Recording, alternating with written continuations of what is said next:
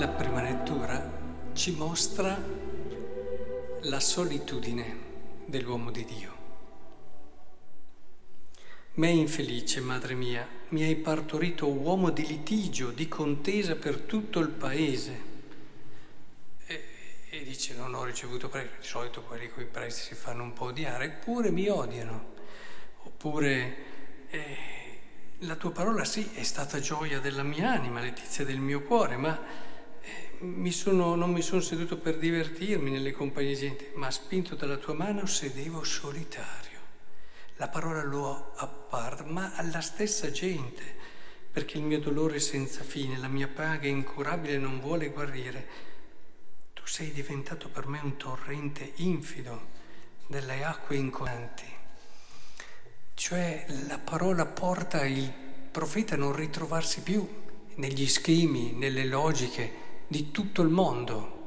Comincia a sentirlo sempre più come estraneo, non che lui non senta il mondo come qualcosa a cui vivere e magari dare anche la vita per quello che è il bene, però certe logiche non gli appartengono più e gli uomini stessi gli diventano ostili e fa fatica a creare un, un dialogo e dopo il Signore lo tranquillizza, se, se ritornerai io ti farò ritornare. Essi devono tornare a te, non tu a loro, perché la tentazione grossa in un momento di solitudine dove ti senti non capito e tu stesso fai fatica, è quello di adeguarsi.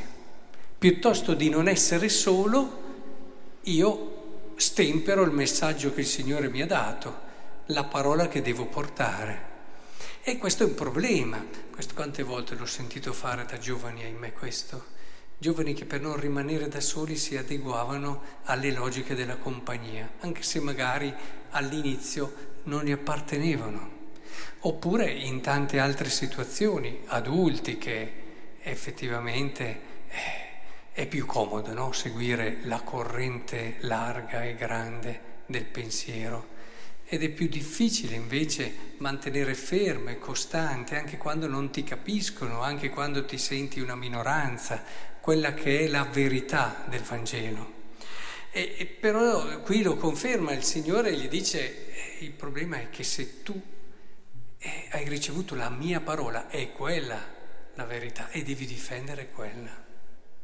E quindi non devi cercare un conforto alla tua solitudine nel, eh, come dire, ridurre la mia parola, ma piuttosto, ecco, con la fedeltà alla mia parola farai sì che la gente venga a te.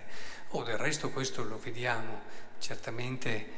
Eh, quando ci sono degli uomini di Dio veri, ci va la gente, sapete? Eh, ci vai come?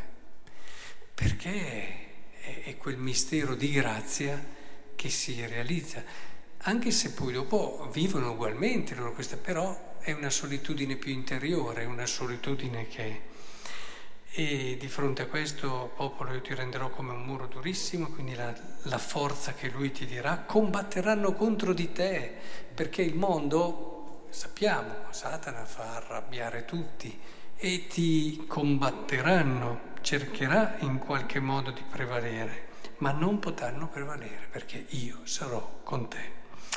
È bello vedere come, ok, gli uomini di Dio, ma proviamo a vederlo anche un po' nella nostra storia, in tutte quelle volte che siamo stati tentati di non aver avuto il coraggio di dire una cosa che era vera perché c'era un contesto e un ambiente poco favorevole.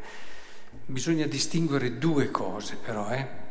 Un conto è avere paura di dire la cosa oppure dire in un certo modo perché così si crea più consenso intorno a sé e ci si sente meno soli. E un conto, che invece questo può essere corretto, è partire dal livello di chi hai di fronte per poi aiutarlo ad arrivare alla verità. Ecco, questo sì, perché a volte sbattendo una verità nei denti eh, non sempre riesci eh, a comunicare quello che effettivamente tu desideri e anche portare quella salvezza di cui la parola è portatrice. E allora pensavo come nel Vangelo di Matteo che abbiamo ascoltato, si può rivedere questo percorso no, dell'uomo di Dio, e perché adesso, vedete, i santi tutti li ricordiamo, li applaudiamo, li preghiamo, ma quando erano in vita, molti di loro, mi erano mica capiti, eh, hanno, hanno tribolato, sono stati perseguitati, sono stati estremamente soli. Basta pensare al grandissimo San Francesco di una solitudine terribile quando anche il tuo ordine si ribella a te.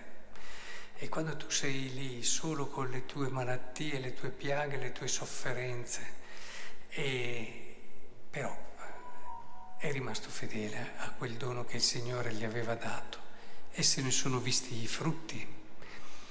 E il Vangelo allora ci dice che è questo il tesoro, è questo il tesoro la fedeltà al dono che il Signore ci ha dato, costi quel che costi.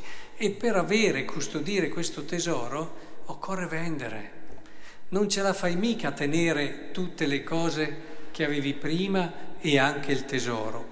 È impossibile, devi comprarlo sto campo, quindi devi vendere tutto il resto.